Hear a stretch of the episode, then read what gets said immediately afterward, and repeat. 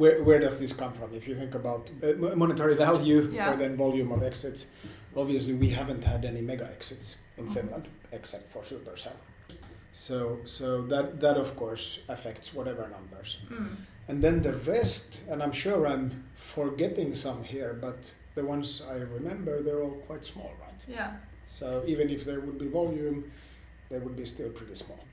But if you build something for the, the global market, obviously, to put yourself in the best position for an exit, you need to be recognized in the ecosystem, hopefully as a leader, as having that asset, as being such a great team that you can believe it in, in it for the future. Yeah.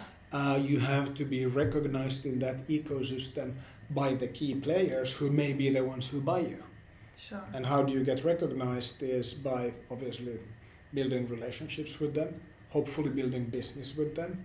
When you actually do something with them and they buy your products or use your products in their product or distribute your products as a part of their solution or whatever, then you increase the likelihoods of being bought by somebody like that by Mm. so much.